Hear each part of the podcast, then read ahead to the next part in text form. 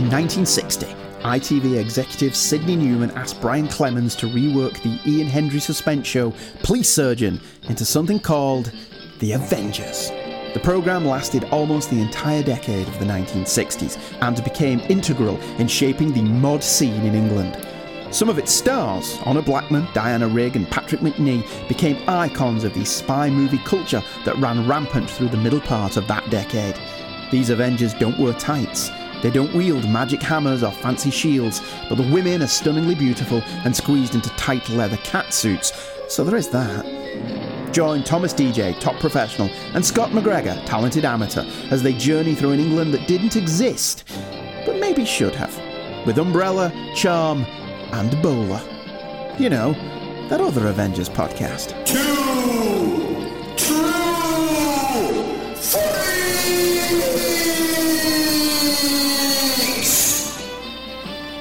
Hello and welcome to your guide to the Morocco Long Plume Blue three set. if you can find one, which is If not likely. Be sure to get one with all the edges. yes, even margins. Yep. This is okay. I, I know you guys are waiting for the crazy robots and um, the time travel and all the other crazy stuff that happens in about three seasons. Today we get to talk about stamp collecting. Which would normally not be a very exciting uh, subject to me, but Cathy Gale's involved, so I was able to stay awake through it. Yes. To give you an idea, it's funny because when I was a kid, I used to collect stamps. I did too. I actually have a pretty respectable box of them sitting right here. Okay, so um, was it like? Is it like a box like the size that we see at the end of the episode? Uh, not quite that large, no. Okay. But, and then no Mar- Mauritius penny in it at all. Mauritius Penny, yes. But maybe yes we- that- we that's should- the name of the episode, folks. It's called The Mauritius Penny. It was episode seven in season two. Uh, the teleplay is by Malcolm Hulke and Terrance Dicks, and that is our Doctor Who connection for uh, for the episode. And we'll talk about the great Mister Dicks. That sounds wrong. in, in a little bit. Um, the director was Richmond Harding. And uh, who wants to do the? Do, do you want me to do the summary? I can start off, but first we should say that we are uh, with Umbrella Oh, Charm yes, of course. and I'm Bowler. DJ, top professional, I'm Scott McGregor, talented amateur. and you are not listening to the the guide to the three cent, whatever the hell I said. Um, this is actually with Umbrella Charm and Bowler, that other Avengers podcast. So we, we vow not to talk about um, Batroc in this this episode. I, I, yeah, I don't think Batroc's going to come up. Although uh, we will probably be talking about some audio drama Okay. after we do the main the main section. Do, are we even getting do we get complaints about our Batroc love? No, but you said you said our your your one friend there likes us to stay on point. We we in editing, I realized how much we really did talk a lot about Batroc last episode, but, that's all right. The, it's our the good news is we got all the other stuff done. Exactly. You know. So anybody who's just interested in the Avengers coverage, just listen to that and then just go, okay, yeah, all the junk usually happens at the end, so it's, Yeah. it's easy to, to sort out. So, um, we we open up. Our, our teaser is a in the back of a stamp shop. A dignified old gentleman excitedly calls one of his clients because he saw a Mauritius penny being offered That stamp on a stamp list. Yes, which which what people used to have to do in the old days of commerce before you could just click on something on Amazon and order it. You actually had to like send letters out and crap to to Oh, God. inform your customers what you might have for them. were a lot different when we were younger, Yes, folks. they were. Yes. Oh my! I, I was I was doing like, very brief trans uh, transgression, digression. I, I was at my gaming night last night. Every Thursday night, folks, I, I do I, I go to a uh, role playing gaming night with my friends. Uh, if you're listening, hey, Bill and Anna, and the, the the game is set in 1989, right? And one of the one of the players was looking at me because he's like, "Why can't you just use your phone?" and I'm like, "It's 1989, dude." Yeah. And You have to go I find am- one. I am playing a Vietnam vet blind vagabond. I cannot afford one of those auto bricks that they used to have back then. Mm-hmm. Yeah. But anyway, um, somebody overhears him and kills him. And somebody he knows, presumably, Yes. because he startles him. and He's like, "Oh, you know, whatever his name was, you you Yes. startled me," and and then all of a sudden his face turns to horror, and he just Actually, I could probably tell you. I, Let I me just look up. thought I had it right here in front of me. Um, do do do Brown maybe. Ah, good. No, it's Goodchild. I think Goodchild is the one that that. Um, okay, yeah, they don't have any pictures for anybody on Yeah. IMDb here for some reason. Um. So the No, stamp- the, the stamp guy was uh, Burke, wasn't he? Wasn't the owner of the shop? I think. Peckham was the the owner of the shop, Okay. played by uh, Harry Shacklock. So, um, because there was apparently 110's organization has found that there have been some hidden messages being sent through these stamp lists. Steed uh, inducts Cathy Gale and uh, gets her to insinuate herself into the investigation by applying to be the new assistant. And, um, coincidentally and you know conveniently enough, she is a f- philatist. No, wait, Yes. that didn't sound That right. sounds wrong. Philatelist. Uh, She likes stamps, people. yes, that's it. So, um, they they go to they go to an auction auction house, the two of them, and she they, un- unwittingly bids on a lot. yes, uh, she unwillingly bids on the lot by waving hello. yeah. Um, there is a murder. The, the the the, st- the new the new owner of the stamp shop who says, "Oh, we're only going to have to keep this open like what four to five days, and then everything will be fine." Yeah, yeah. Um, points. Refu- re- um, give me a second. Well, they go to the, this stamp auction house run by Goodchild, played by Alan Rolfe. I remember uh, Steed kind of does a little spying himself at first, and Yes. and gets told that's where the fake stamp comes in because this isn't a murder mystery, and, and you think you know when it first starts out, it's like okay, old guy we, yeah, gets shot, and you know we're probably gonna Yeah. figure out who shot him, but then the next scene is literally the guy who murdered him talking to you know whoever this other shady guy is, and Yes. and that's when we come into realizing that you know well I only have to play the clerk for a couple more weeks because something Yeah. we don't know is going down. Going to happen. Yeah. But, And then Steed goes in there pretending to look for, for stamps and, right. and gets thrown breadcrumbs. He's in full steed garb. Yes. Yeah. He is in full steed garb. And this results in the assistant, the shop assistant, getting murdered. Right at the auction because uh, Right at the auction, because an auction gavel is always louder than a gunshot. Yeah, of course. and there, there, there's, you know, it's not like, you know, there's the smell of gunpowder or anything. or blood. and uh, then we then we meet uh, Steed's maid. She's great. She's awesome. is- and Freckles yes. makes an appearance. Yes, Freckles makes an appearance. Um, what they find out ultimately through all the all the the spying and stuff is that there is a secret fascist organization. Yeah, this escalated quickly, as they say. I mean, Yeah. I, I'm going along thinking, you know, there's definitely some spy stuff going on here, and there's some talk of, you know, um, you know, tr- crates of guns and stuff. So we're thinking mm-hmm. maybe there's some gun smuggling going on or right. some Cold War. You know, there's obviously some Cold War secret messages going on with these stamp lists and everything. Mm-hmm. So and then it, all of a sudden, you know, yeah, there's uh, like a, a a big uh, plot to overthrow the governments of Europe. Of you Europe, know? yes. like not even just England, just everywhere.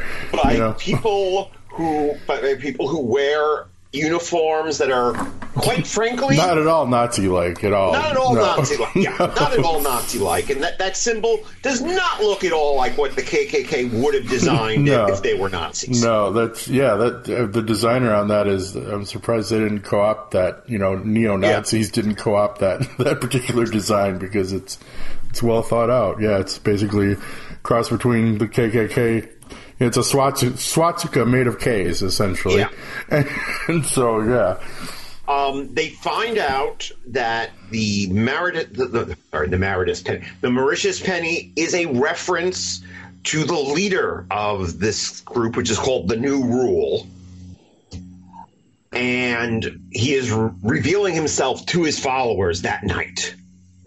And it turns out it is a person who we have assumed was a friend for the first half. Yeah, very uh, you know innocuous. You know, looked just kind of like a fellow stamp collector guy that they run into, and um, yeah, ends up being Lord a big boss. Yeah, Richard Vernon, who uh, might be familiar to. Um, some viewers, if you are a James Bond fan, he was in Goldfinger, and um, it because they have to they have to save the day. Yeah, we're we're literally into like almost world saving, um, yeah. you know, stuff here for the Avengers. So that's kind of neat. Yeah, because I didn't really see that coming. I, I didn't really see, you know, and, and, Cathy gets in there just by doing a judo chop and stealing an right. invitation. There's and, also a there's also a dentist with a foreign accent. Yes, that's always fun. Yeah, and and denture, you know, dentist related torture. Yes. it's not the first time we're going to see Steed at a dentist chair, by the way. okay. um, and a, a uh, she discovers that he's that his, his, cover is blown when she realizes his dental chart doesn't match the dental chart of the person she was meeting. Yeah. so um, I mentioned earlier that this episode was written by Malcolm Hulke and Terrance Dicks. And these two gentlemen are our Doctor Who connection. Terrance Dicks, it, he unfortunately died very recently. And he was a major, major writer for Doctor Who throughout the 70s. I'm seeing that, yeah, between 68 and 83, it looked like. Right. Yeah. Um, he well that that last script that that he's credited with, uh, State of Decay in '83, I think, was written by him back in the '70s for my favorite Doctor Who producer, Philip Hinchcliffe. But they the BBC said no, we don't want. It was about uh, uh, aliens that were kind of vampires. Mm-hmm. And the BBC was afraid there would be too much confusion between that serial and their production of Dracula with Louis Jourdan that was going out the same year. Okay. So, but uh, in addition to writing many scripts for uh, Doctor Who, he also is perhaps the most prolific author of Doctor Who adaptations. He wrote the bulk of the serial adaptations for Target novelizations. Hmm, okay. Which is how I learned about many of the, the earlier doctors by buying them through the uh, comic book art gallery here in New York on uh, 54th Street. So um, he mentioned the other thing that's interesting about, about this, I want to point this out, is if you are familiar with Doctor Who, and you watch this episode, the third act may seem eerily familiar. Because apparently unintentionally, Terrance Dick says he did not realize this. As he, as he puts it, as he puts it, uh, my old friend Mac, Mac Hulke used to say that to write a science fiction or any kind of fiction, you needed a strong original idea. It didn't have to be your strong original idea. right. Um, basically, there, there is a very similar scene in, I think it's episode two of Robot, the first Tom Baker serial. Okay. And there is a villainous organization that is called the Scientific Reform Society there. That is very, very similar to uh, the new rule here. So, what did you think of the Mauritius Penny? I, I liked it a lot. I said it was kind of a uh, got a little whiplash at the end because it was just like all of a sudden Cathy's in this big meeting and they're talking about overthrowing everyone in Europe and like Yeah. wait wait I need to go back and see how we got from stamps to here because uh, yeah I mean again I have a couple problems with it like it, again uh, near the end like Steed and, and Cathy kind of get out of shit from on a wing and a prayer and and, a, and a lucky uh, you know cargo carrier. Who's the guy that like knocked when Steed was being tortured and about to be killed? Somebody Lorry driver. Right, somebody, yeah, but I mean, is this like something that I was unclear on, like if this is something Steed had set up, or he just happened upon the scene and decided to knock this guy out, or what was going on? I really wasn't sure. Like, well, there was a lucky break, Yeah. but but again, it's like Steed was, you know, I like to see Steed more in control. pretty manhandled in this He episode. does. I mean, he almost gets you know a drill through. He has a woman, you know, the woman doctor, you know, holds a drill to his neck basically, and her evil assistant. Yep. And, uh, know, she was good. There was a little Ilsa, you know, shoe Yeah. the SS going on there. Um, and, uh, yeah, I, I liked the, again, it, it was like, wow, this, this moved quickly to, you know, world conquest stuff. This is Yeah. kind of exciting. Also, Um, he gets beat up by um, two two thugs pretending to be policemen.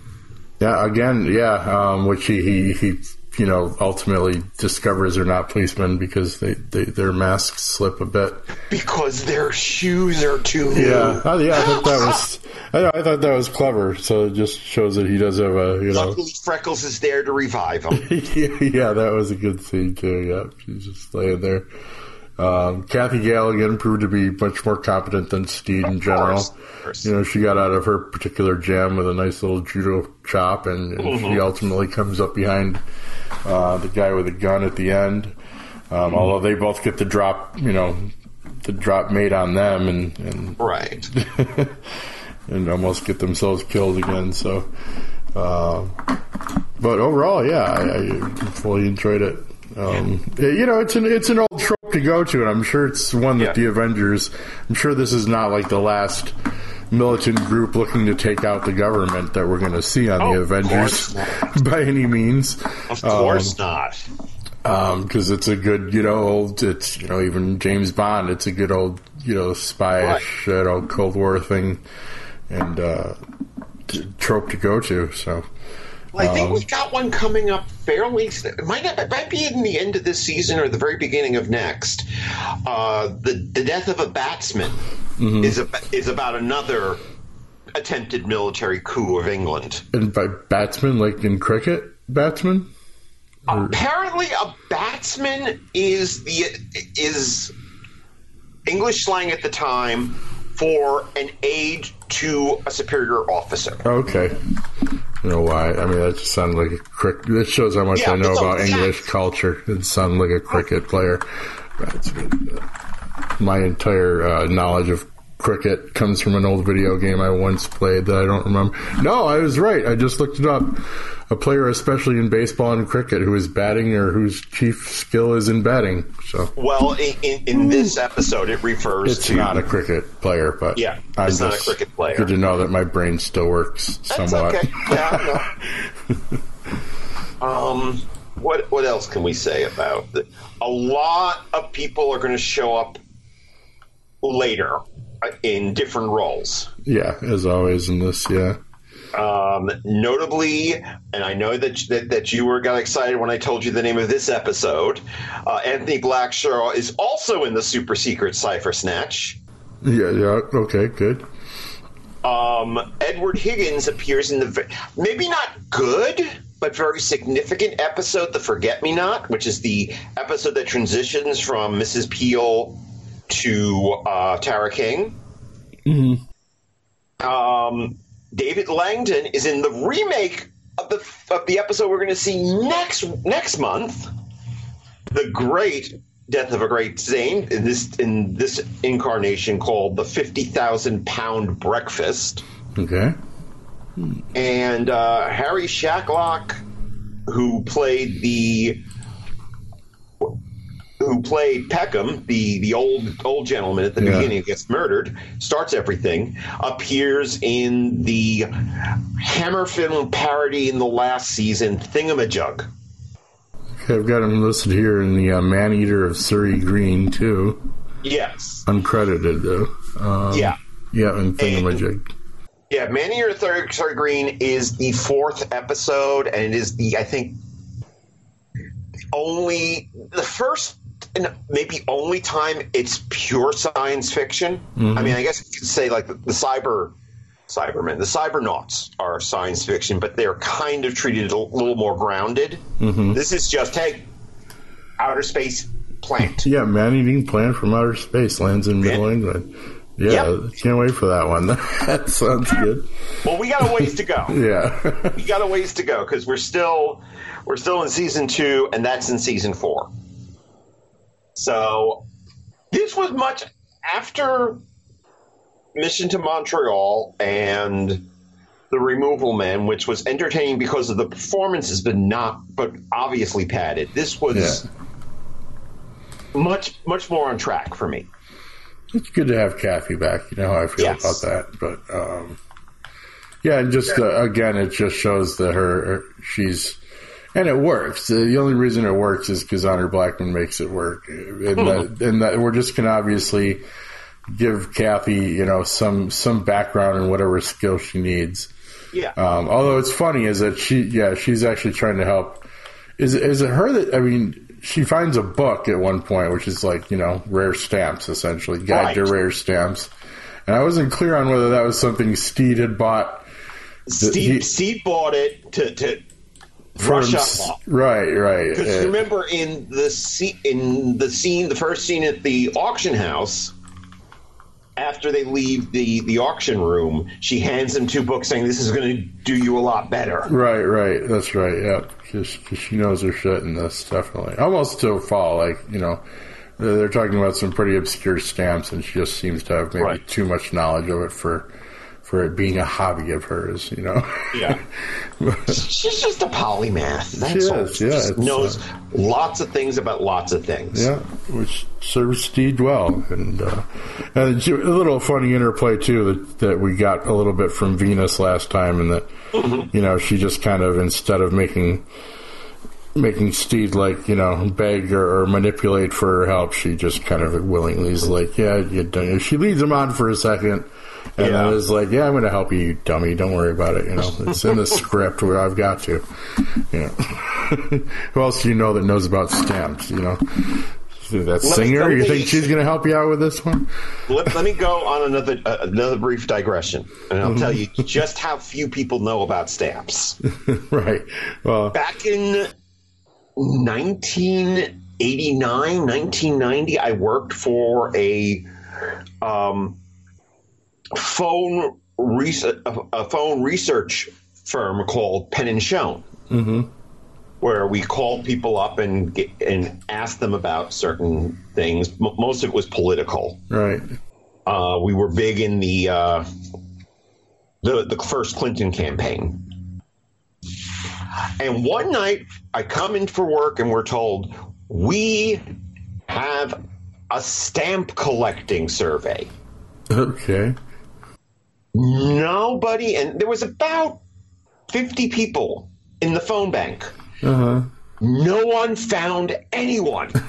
Who even commissioned that poll? I'm the post office. yeah. It was it was a post office poll, and we could not find. It was basically us going, uh, "Do you?" Because with with these phone surveys, you have what you call qualifying questions. yeah. Yeah. You know, like if if you you own a Volvo, and we're, we're talking about Volvos, it's like, do you own a Volvo? Okay, so that's part of your. We never got. I never got past, and I was. It was a five-hour shift, yeah. and I never got past the first qualifying question, which was, "Do you collect stamps?" Maybe you should have led up to that. yeah, but um, do you use stamps? Have you ever put a stamp on? Have you ever actually licked a stamp? You know what a stamp is. Yeah. but this is, I mean, the thing that's kind of cool is that this is something that I guess we're going to see. We're going to see a lot as the show progresses, which is, of course, it's about an eccentric field and mayhem in that eccentric field. It's more just that there were less things to collect back then, too. You know, I just wanted to know what that kid's story was.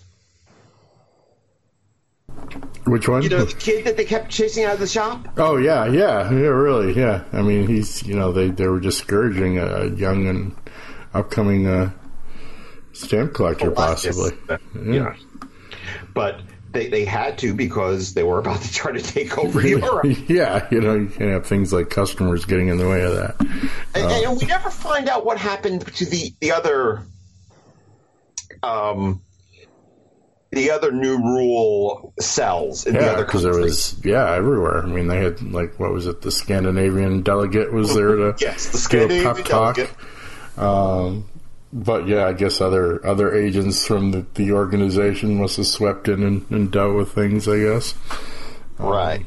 Um, and also, the nice thing about this is that it does take you by because, like, okay, Phil, something you know, it, it, happens, and we are taken by surprise. We, I, I don't think anybody expects what happens at the end of this episode. Well, no, I mean, you know, stamp collecting is a pretty good distraction for world conquest. You yes. got to give it to the writers on that one. It's like, you know. I would have wrote it like Thunderball or something, where the first scene yeah. is a nuclear weapon being stolen or something, but no stamps and misdirection all the way. Yeah. And as I said, you know, you know, it's not like a murder mystery because the murderer, you know, is talking about doing the murder five minutes after it happens, and mm-hmm. um, so you're just kind of like not long for the world because he's a very nervous man. Yeah, yeah, and um, yeah, I just kept the, through the whole thing. I'm just expecting for like the you know where the secret Russian code is going to come in because um, even to add to the misdirection. Um, early on, Steve talks about, you know, there being a code. It's like, well, this has got to be a code, but we don't have the key, so we'll never decipher it. And, and so they put you right off on that tangent right from the get go. And, you know, you're thinking, well, they're going to find it, you know, in the, the stamp list. And they start kind of leading you with those breadcrumbs that, you know, the right. answer might be in the lists. And then the Mauritius Penny is just a guy. He's just right. the, the new Hitler. and, uh, so yes, it was. It was. I, th- I, think a lot of good performances. It was a, a well written script. I don't know if Terrance Dicks writes much of anything more for the series, though. Um, we're at this position. We're at this position right now where, um, Clemens is is starting to exert a little more control. Mm-hmm. And when he basically takes the show over around episode around season four, it's just his people, you know. Whereas here, it's like a, in season two and season three, it's a lot of people from the BBC writing pool. Mm-hmm. So, I would recommend this. I think this is a this is a very good episode. Yeah, despite the fact that we just you know spoiled the big twist at the end, but you know it's still enjoyable. well, you know, it's not like if people are coming to our podcast, the chances are very strong that they are already seen it. Yeah, I would hope so. Yeah, I don't, I don't think we're going to rope in a lot of new Avengers fans. And, Maybe, or they're like very confused. Why aren't you talking about the Black Widow movie? Right. um. We'll have to do a show on April 1st where we just well, talk okay. about superheroes. yeah. Okay. Question question for everybody. Um, do you want us to be try to be spoiler free or not? because I don't know. Maybe there are people who are like, "Oh, here's something that's going to be watching a TV show I've never watched before. I'll watch it with it." But most of the people I've seen like commenting on our Facebook page and stuff. We have a Facebook page. Um, Yes. You know, I've been like we're watching it along with you basically. So I mean, they know when we put out an episode. I think they're watching the next because they know it's coming next because we usually. And also, yeah, it's not like announce we haven't told you what the next episode is at the end of the, Right, the previous so- one. Yes. Um, and speaking of which, oh, this is a this is a landmark episode that we're going to be covering in December. Okay, good. Death of a Great Dane. Oh, I don't like the, that title though. One of I think three episodes that were remade for the co- for the color season, uh, um, the Emma Peel season, mm-hmm. seasons five and six. Ooh, so we get to compare and contrast Honor and, and Diana on that. down down the, the the way. Yeah, Yeah. because basically Clemens said five and six were the, the first seasons that they knew for sure were going to be shown in America. Uh-huh. So they figured they've never seen the first three seasons, so to save time, we can Cherry pick the best ones and yeah. and rewrite them a little bit. There, there are some cha- there are some differences between the two uh, the the two versions, as you'll see when we get there, way way in the future. Um, but yes, it's Death of a Great Dane. This is this is a, a landmark episode. It's considered one of the finest episodes of the early years. I'm looking forward to experiencing it again. And um, what do we got after that? He says. Uh, the sellout after that. Okay, that I, I I probably will remember what the sellout is, but uh, Uh, it doesn't. It looks like it's uh, not seeing the usual companion here. mhm. Doc- oh, Dr. Martin King is back. Isn't that our buddy oh God, from? that's uh, why I yeah, sellout. that's why I don't remember this episode. blocked it out of your head. huh? Yeah. Oh, oh, no, yeah. It's it's Doctor King. So you know what that means? yeah, It's a lot of the, a lot of that that that doofus just like crossing his his arms across uh, over his chest and kind of smugly smiling. yeah. Oh well, that's only one, and Cathy's back after that for uh, Good news. The good news is that'll be the last time we'll ever see him. yeah, Death on the Rocks. Only two episodes.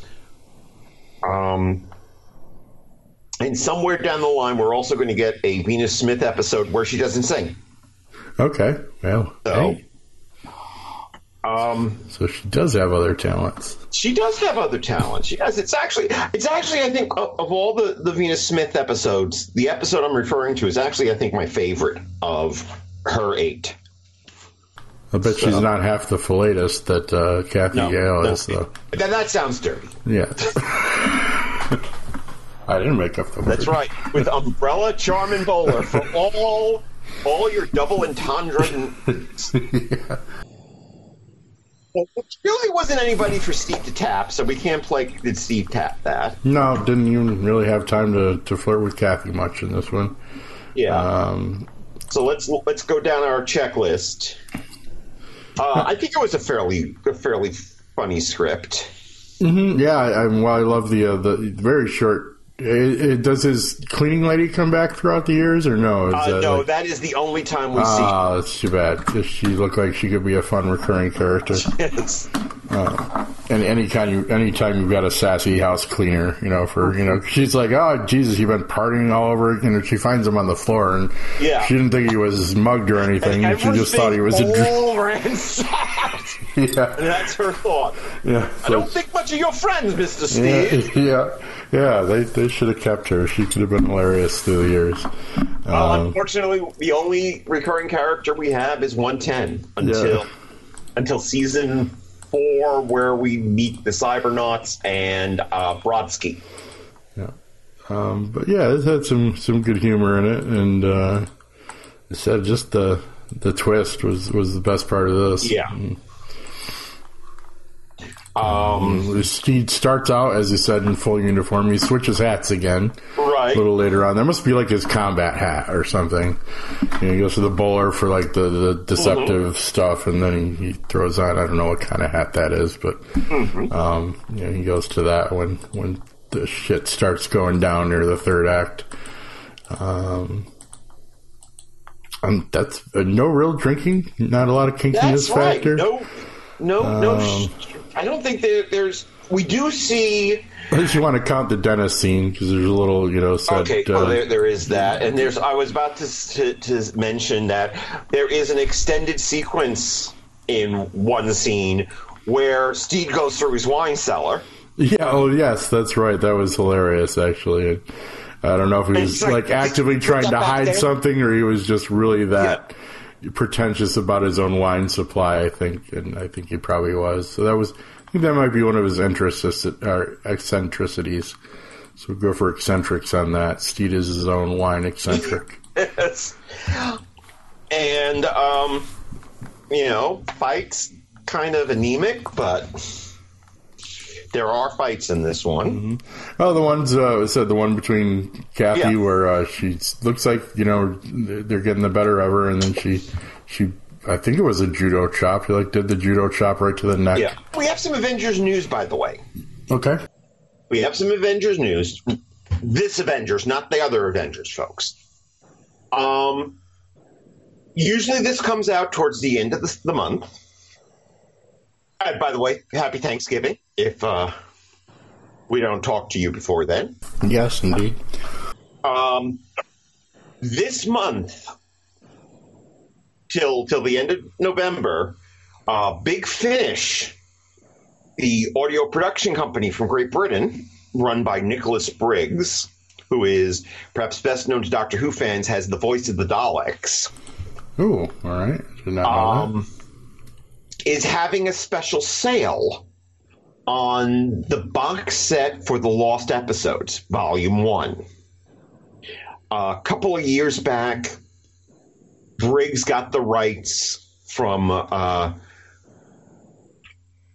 from the owners at the time. I, yeah, I think Brian Clemens was still uh, alive at the time to basically adapt all the first season episodes into one hour audio dramas, mm-hmm. which are available in what they call box sets.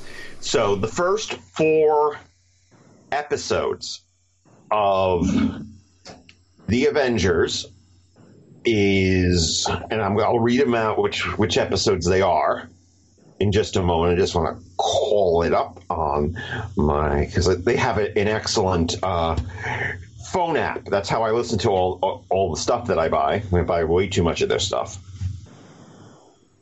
Oh, yeah. Okay, there we go. Uh, the episodes that they've adapted in in box set number one is Hot Snow, which we kind of sort of covered. Right.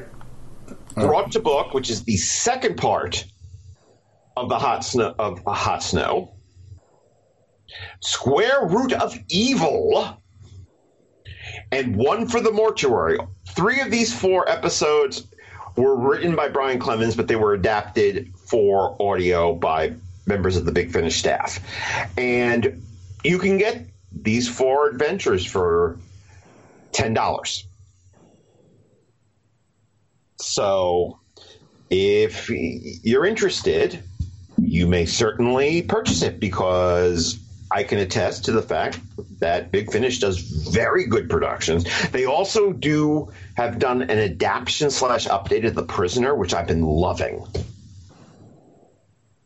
Um, but yes, so go to the Big Finish website, bigfinish.com, and click on the Big Finish Book Club in the, the pull down menu, and that'll take you straight to the offer. So, and this is not sponsored, folks. This is just something of interest that I thought maybe you would like to invest in. So maybe they would make more. Yeah, absolutely. We should support stuff like that because not exactly. like there's going to be any new official Avenger stuff coming out. I mean, this mm-hmm. is you know official, but. Uh, and I figure, I, I think we, we discussed this before uh, we started recording. I'm thinking that at the end of the second season, I'm gonna I'm gonna get these four to you, and by the end of the the, the second season, we'll do a special episode just covering those four plays. Yeah, definitely, because I I would love to see the end of Hot Snow and yes. its sequel someday, or at least listen to it. So yes, so so yes, so. The uh, the Avengers, the Lost episodes, audio dramas are highly recommended by me, and uh, they're on sale. So yeah, we can always do a special episode where we can cover stuff. You know, when we get into that era, yeah. we'll we'll do the the Steed comic and everything like that. Steed right. Mama comics. Mm-hmm. There, there also was the. Uh, but yeah, and also take a look around Big Finish's website. There are, if you if you are a, a geek with a, a, a particular affinity for British television or or for Dark Shadows because they have the Dark Shadows license. And yeah, quite a nice range of stuff with that with that license. But they have Blake Seven. They have Doc, Doctor Who is where they built. Basically, Nicholas Briggs was a Doctor Who fan, mm-hmm. and during the Wilderness years, which is from 1989 to 2005 Briggs started writing and producing these fan made, basically fan made audio dramas. Mm-hmm. The BBC got hold got hold of of the, of it, and instead of saying you cannot do this ever again, they said if we give you the license and you give us a percentage of the cut, we can make we'll make you the uh, official. Yeah, why not? I mean, I don't, I don't know why some bigger properties don't take that approach too, but it's it essentially comes down to cheap marketing for your yeah, for your IP. Yeah. So why not? But there is some question about whether the Big Finish productions are canon or not. Yeah. Well, that's you know I I don't get torn up over that canon yeah. crap. I mean, canon can be whatever the hell you want it to be. You know, ex- they're, exclude they're, or include at your leisure. But they're, they're, really good at, and they have at this point now they they have um, adventures covering all of the Doctors. Yeah, and Torchwood. so, and Torchwood. That's right, yeah. Torchwood and uh, Class, which is the another spinoff that never made it here to America, I think. And a lot of like, um, just they, they spin off characters into their own little series.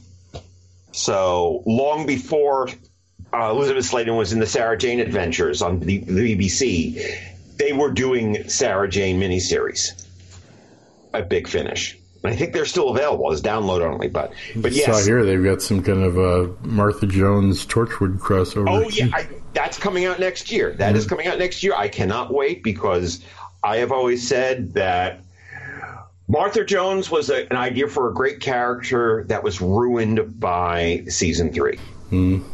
And when she showed up on Torchwood that one time, we saw what that great character was. And I wanted to see her. Apparently, they'd actually thought about bringing her back permanently as a member of Torchwood. Yeah.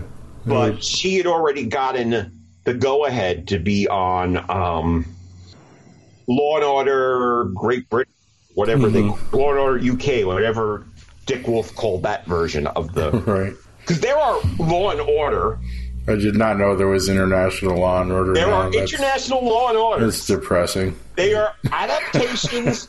what's really peculiar is, from what I understand, they're adaptations of the American episodes.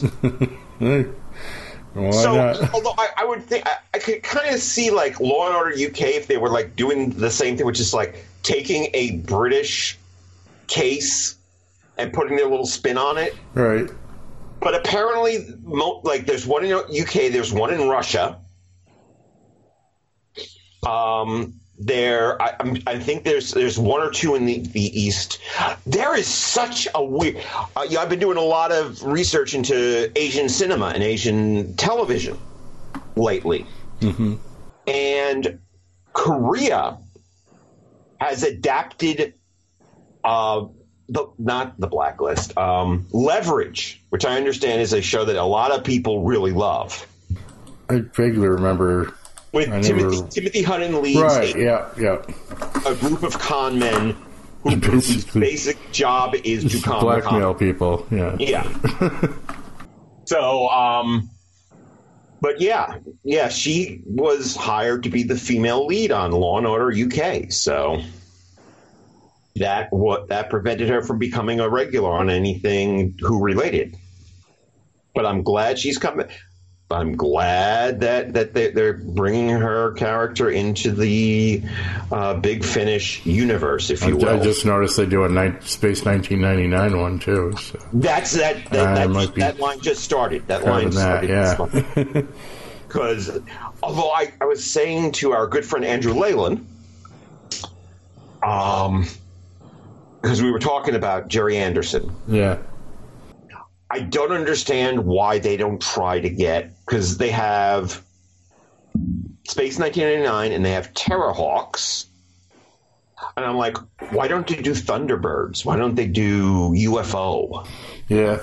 You know, because I because I would think that those properties would have appeal not only in Great Britain but here in America because you and I remember Thunderbirds. Yeah. Oh yeah. And yeah, I don't know if I could do. I mean, that's a little different animal than doing like. Well, I mean, Doctor Who has always been a visual show, but yeah. I, I, don't know if I could do Space 1999 without my Eagle spaceships and stuff. um, well, they have an offer. Usually, every once a, every month, they offer like excerpts of upcoming things, like like there is a, a free episode of that prisoner adaptation I was telling you about, which yeah. I think is excellent. Uh, so you can sample it and see if it's for you. But I don't think they have one up for Space 1999. Mm-hmm. But anyway, yeah. I, I, actually asked them, it's like, well, you have Dark Shadows. Do you think you can get Kolchak the Night Stalker? And uh-huh. he's like, there, there's no call for that in Britain. Yeah, yeah. There's no appeal. Really I was be. like, damn it because I love. Yeah, we, we we end up liking all their stuff. They they don't yeah. copy us as much as we copy them. well, but then you you ask Andrew Leland about oh I don't know Knight Rider. Oh, that's true. Yeah, or he's, Airwolf. He's, he's, just a mutant, though, and not everyone in England likes likes uh, Knight Rider and Airwolf like he does. You know what? really, to my surprise, surprise was is really pop was really popular in Europe that failed here the Planet of the Apes TV series. Really? See, I loved that when I was a kid. It didn't yeah. fail on my TV, but. um, uh, I like to rib Andy about Airwolf too. Whenever he posts an Airwolf meme, I'm, i just like post hashtag Blue Thunder for life or something like that. Alex Cord is in the. We're doing. Uh, we're about to go into our uh, Two True Freaks promo section. Mm-hmm. Uh, Alex Cord is in the movie that that, that Chris and I are covering in next month's episode, the December 1st episode of Honeywell Experiment. Okay, awesome. So, um, but yes, so we invite you, of course, to uh, patronize and sample the other great Two True Freaks podcasts. Uh, are you still on the boys over at Weekly Heroics? I still have to put it out, uh, the first oh, half okay. of it, and then uh, then we have to record the second half of it. Yeah, I've been slacking. I'm effectively retired, except for this podcast for the most part. Okay. Until I finally get my uh, my dream project going, which I, am not going to jinx myself by okay. talking about. But, That's uh, fine. But um, yeah, I still have to put out a preacher. Still have to put out a preacher cast and two boys cast for Weekly Heroics. Those are going to be coming out. But. Okay. And, and we'll end up doing like review of uh, new Star Wars and things like that. Mm-hmm. But I would like just to throw are out. Going oh, to dip your toe in in the Disney Plus series stuff? Yeah, I'm, I'm highly thinking about it. I mean, I definitely one really way or another, upset. I'm watching the Mandalorian, yeah. whether I do it legally or not, but. Um, I'm actually probably going to subscribe to the Disney Channel okay. there's a lot of classics. I was very upset seen... when I heard Kevin Feige yesterday talking about, oh well, you're not going to be able to understand the MCU movies without watching the TV shows. It looks like it's kind of going to go that way, which is I never like when a franchise does that at all. I don't like it with Star Wars. I don't like it with anybody. I, well, know, I like to. I don't have... want to get on a rant about Disney because yeah, yeah. because I, I do not and I, I'm not complaining about the, the, the, theme parks and the the cart and the animated movies and stuff. I am complaining about the way they seem to be trying to create a, a, a trust to push everybody else out of the market. Yeah. That I worry about. Yeah, yeah, it's we getting love, complicated to watch everything you want these days. That's yes, for we sure. should disclose that one of our um, one of our founding freaks is a member of uh, the Walt Disney World crew. Yeah, yeah, oh, yeah, and very good one apparently. Yeah, yeah, yeah. Gets to work on a lot of good stuff, and he's I think he's somewhere stationed in the Star Wars Galaxy stuff right now. Oh, cool! Well, that must be he must be in. Yeah, that's talk about your your dream job. Yeah, well done, sir. Yeah. so, um, but yes, so there's uh, no five minute freaks coming up. No, I can't get them. I, I, wish we had done one on the lighthouse. I need to do one on the lighthouse. That's you know like my own thing for like an hour and yeah. But I mean, a million people have dissected it already. But I'll have to throw mm-hmm. a movie recommendation out for that if you're a film mainly about Willem Dafoe and Robert Pattinson masturbating, from what I understand. Yeah, there's a lot of that. Yeah, more okay. more than I would have expected. Um, but uh, aside from good masturbation acting, there's some good regular voice acting going on too. masturbating is not something I want to see. well, it's luckily not explicit. It's just okay. implied. Good, good. Because I'm like, no, no, no. Uh, he's he's he chews some scenery though, man. He he he must have he must have had a dream to play like the you know it must have been his life desire to play like a curmudgeonly, you know, mm-hmm. just cartoonish. He's literally like the the old sea guy from The Simpsons in this, you know, and it's and it's kind of great to watch. But he just yeah turned it up to eleven, so okay, the, um, worth the price of the ticket right there just to see Defoe Dafoe uh, chew scenery. Right. Has listened to this the episode Phase JK of uh, the Honeywell Experiment is coming up as part of our year-end celebration, where we are welcome, where we welcome the great writer J.K. Conrad, J.A. Konrath, uh, to talk about Emanuelle and the Last Cannibals. December first. I'm really excited about this. We're doing the interview tomorrow. Uh, our guest will be the great Greydon Clark, and we're going to talk about his direct to video. We're going to talk about the period where low budget filmmaking went from the grindhouses to the to the video market. And this is his first and to the best of my knowledge only direct to video film, Greydon Clark's Uninvited. It is a film about a cat that lives inside another cat. It sounds frightening and fascinating all at the same time. It's it, it, it fulfills one of my my first rules of grindhouse cinema, which is you have to promise and if you can deliver something to the audience they've never seen before. And yes, there are things you will never see before in this movie. Um, I dare say that might actually, you know, lap uh, deathbed for for strange oh. concepts there. The bed that eats you, but cat yep. inside oh. a cat is hard to hard to top. Greydon has written has made over twenty films in his career. Uh, other films that people may may remember from him are uh, Without Warning, which was the sh- the film about an alien hunter hunting humans that predates Predator by about three years. Right. Okay um, Joysticks, which is a teen comedy with Joe Don Baker uh, about a video arcade and having to save the video arcade for being torn down. And um, of so course, I bet they people, have a giant party to do it or something, don't they? Spoilers?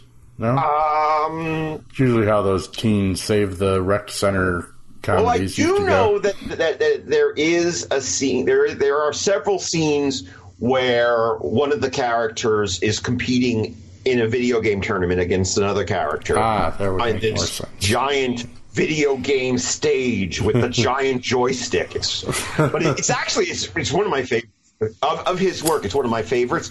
And people who are MST3K fans, so we're talking to you, Jack and Eddie Brothers, uh, you might recognize Greydon Clark's name from Final Justice and Angel Squad, which are two sh- two films that they did on MST3K. Okay, Angel so, Squad sounds um, familiar. It is, and he has a fascinating biography out, and I recommend it. Uh, autobiography. I recommend it to anybody who's interested in filmmaking because it is real deep dive into what it takes to make uh, make a film. But that's coming out December first, and then we always like to do something really fun for for New Year's Day. New Year's Day, we're doing Darktown Strutters. Darktown Strutters. Darktown Strutters is a three day wonder from Roger Corman's. Uh, from the Roger Corman Studios, mm-hmm. written by George Armitage, who might be familiar to you guys, as the writer director of Grosse Pointe Blank. Oh, okay.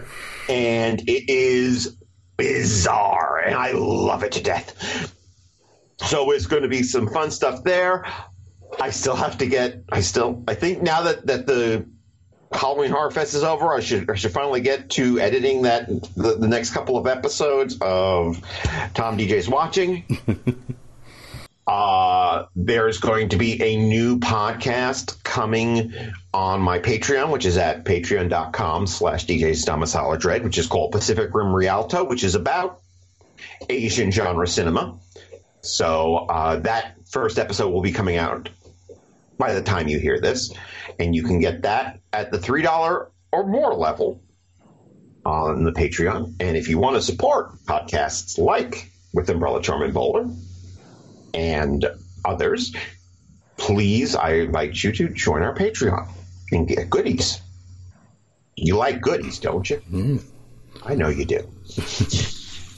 Anything else we have to say before we let you get going and uh, uh, pick up my just, lap monkey? Just that this is uh, this is going to be our tenth episode, and it's, it's kind of hard to believe we're almost at a year of these already. Oh but, my goodness! Yes, yeah, and many years to go. I you know, thinking about the math of it all, and, and hopefully we can you know keep this going until we get into the Rigg years and stuff.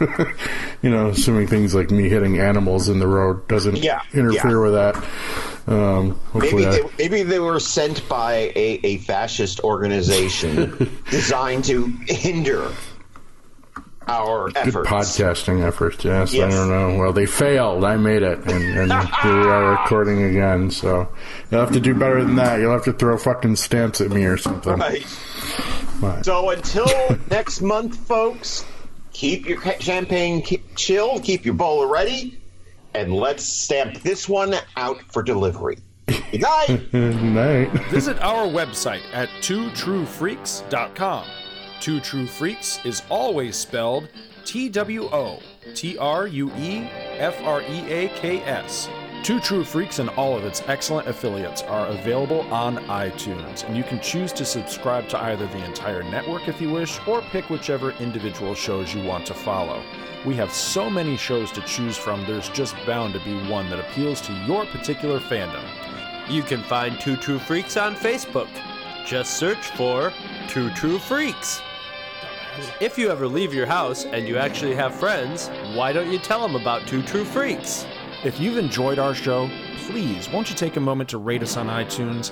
That helps others find the show too. Thanks for listening. And join us every Monday for new episodes of Two, Two True Freaks.